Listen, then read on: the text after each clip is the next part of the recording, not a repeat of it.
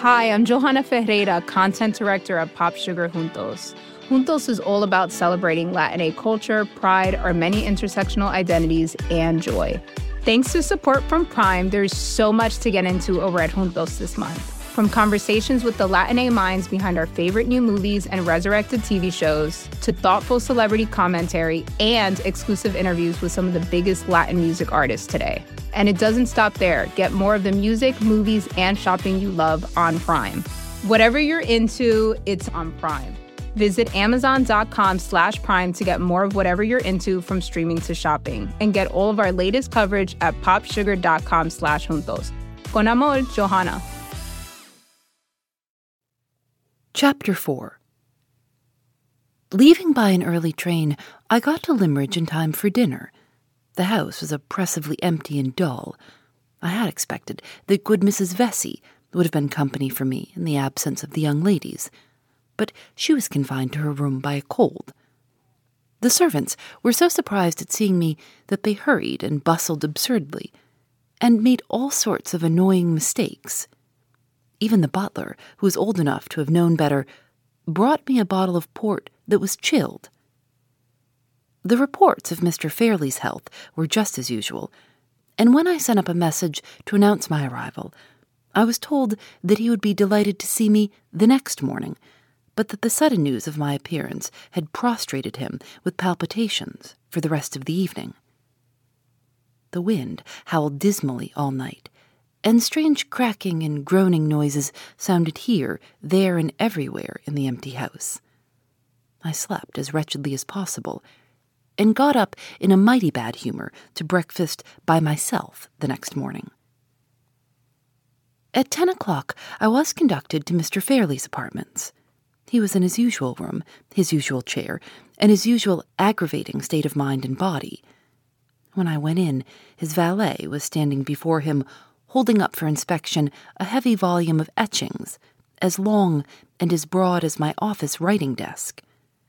The miserable foreigner grinned in the most abject manner and looked ready to drop with fatigue, while his master composedly turned over the etchings and brought their hidden beauties to light with the help of a magnifying glass. You, very best of good old friends, said Mr. Fairlie, leaning back lazily before he could look at me. Are you quite well? How nice of you to come here and see me in my solitude, dear Gilmore. I had expected that the valet would be dismissed when I appeared, but nothing of the sort happened. There he stood, in front of his master's chair, trembling under the weight of the etchings, and there Mr. Fairlie sat, serenely twirling the magnifying glass between his white fingers and thumbs. I have come to speak to you on a very important matter, I said, and you will therefore excuse me if I suggest that we had better be alone. The unfortunate valet looked at me gratefully. Mr. Fairlie faintly repeated my last three words. Better be alone, with every appearance of the utmost possible astonishment.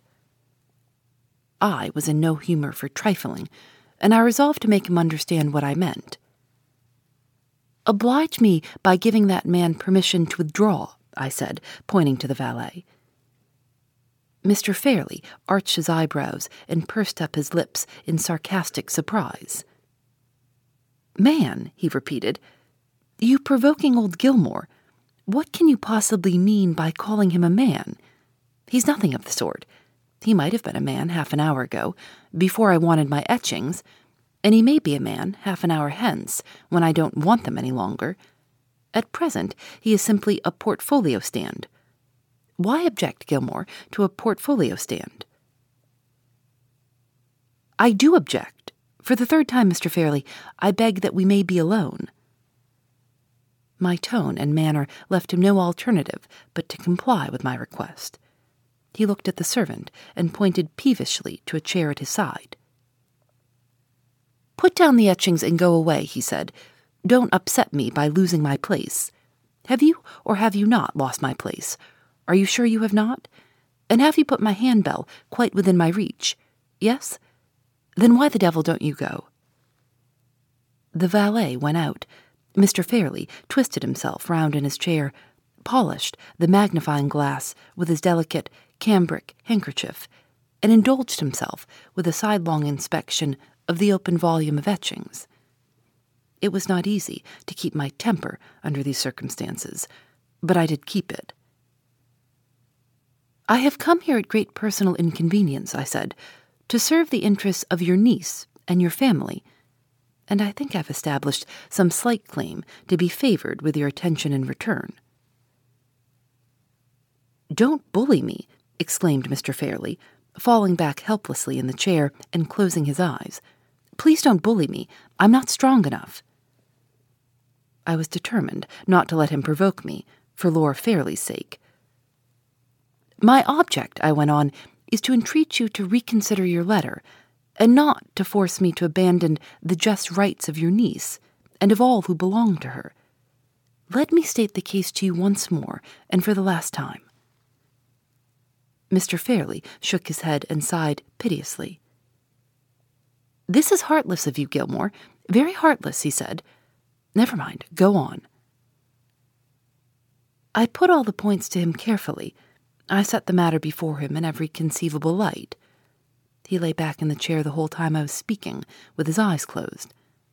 When I had done, he opened them indolently, took his silver smelling bottle from the table, and sniffed at it with an air of gentle relish. Good Gilmore, he said between the sniffs, how very nice this is of you. How you reconcile one to human nature. Give me a plain answer to a plain question, Mr. Fairlie. I tell you again, Sir Percival Glyde has no shadow of a claim to expect more than the income of the money. The money itself, if your niece has no children, ought to be under her control and to return to her family. If you stand firm, Sir Percival must give way. He must give way. I tell you, or he exposes himself to the base imputation of marrying Miss Fairlie entirely from mercenary motives. Mr. Fairlie shook the silver smelling bottle at me playfully. You dear old Gilmore, how you do hate rank and family, don't you? How you detest Glyde because he happens to be a baronet. What a radical you are. Oh, dear me, what a radical you are. A radical? I could put up with a good deal of provocation, but after holding the soundest conservative principles all my life, I could not put up with being called a radical. My blood boiled at it. I started out of my chair. I was speechless with indignation. Don't shake the room, cried Mr. Fairlie. For heaven's sake, don't shake the room. Worthiest of all possible Gilmores, I meant no offense. My own views are so extremely liberal that I think I am a radical myself. Yes, we are a pair of radicals. Please don't be angry. I can't quarrel. I haven't stamina enough. Shall we drop the subject? Yes. Come and look at these sweet etchings. Do let me teach you to understand the heavenly pearliness of these lines. Do now. There's a good Gilmore. While he was meandering on in this way, I was, fortunately for my own self respect, returning to my senses. When I spoke again, I was composed enough to treat his impertinence with the silent contempt that it deserved. You are entirely wrong, sir, I said, in supposing that I speak from any prejudice against Sir Percival Glyde. I may regret that he has so unreservedly resigned himself in this matter to his lawyer's direction as to make any appeal to himself impossible, but I am not prejudiced against him. What I have said would equally apply to any other man in his situation, high or low. The principle I maintain is a recognized principle if you were to apply at the nearest town here to the first respectable solicitor you could find, he would tell you as a stranger what I tell you as a friend. He would inform you that it is against all rule to abandon the lady's money entirely to the man she marries. He would decline, on grounds of common legal caution, to give the husband, under any circumstances whatever, an interest of twenty thousand pounds in his wife's death. Would he really, Gilmore? Said Mr. Fairlie. If he said anything half so horrid, I do assure you I should tinkle my bell for Louis and have him sent out of the house immediately. You shall not irritate me, Mr. Fairlie. For your niece's sake and for her father's sake, you shall not irritate me. You shall take the whole responsibility of this discreditable settlement on your own shoulders before I leave the room. Don't, now please don't, said Mr. Fairlie. Think how precious your time is, Gilmore, and don't throw it away. I would dispute with you if I could, but I can't. I haven't stamina enough. You want to upset me, to upset yourself, to upset Glyde, and to upset Laura. And, oh dear me, all for the sake of the very last thing in the world that is likely to happen. No, dear friend, in the interests of peace and quietness, positively no.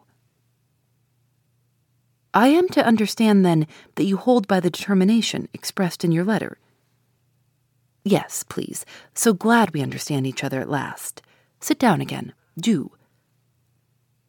I walked at once to the door, and Mr. Fairlie resignedly tinkled his handbell. Before I left the room, I turned round and addressed him for the last time. Whatever happens in the future, sir, I said, Remember that my plain duty of warning you has been performed.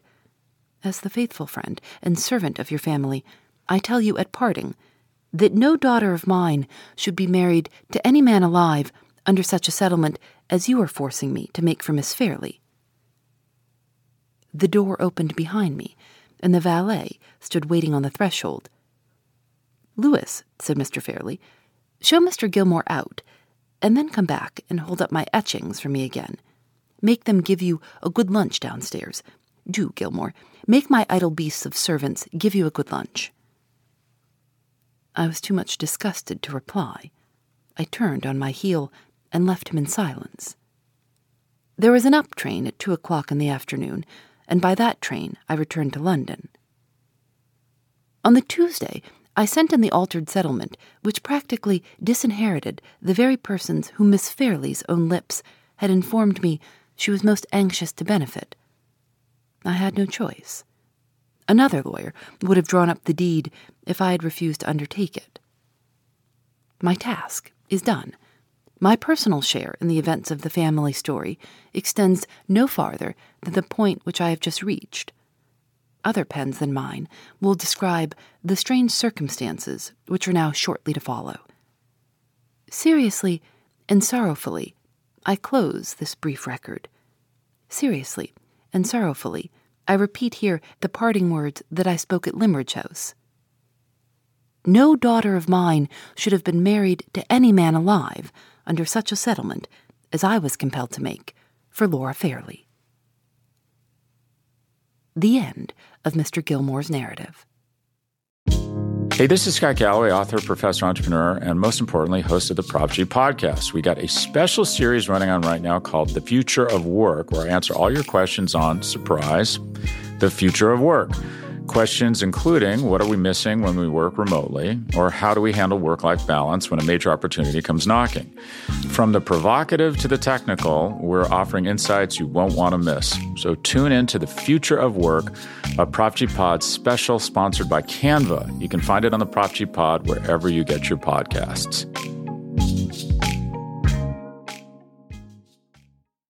Phoebe Reads a Mystery is recorded in the studios of North Carolina Public Radio WUNC.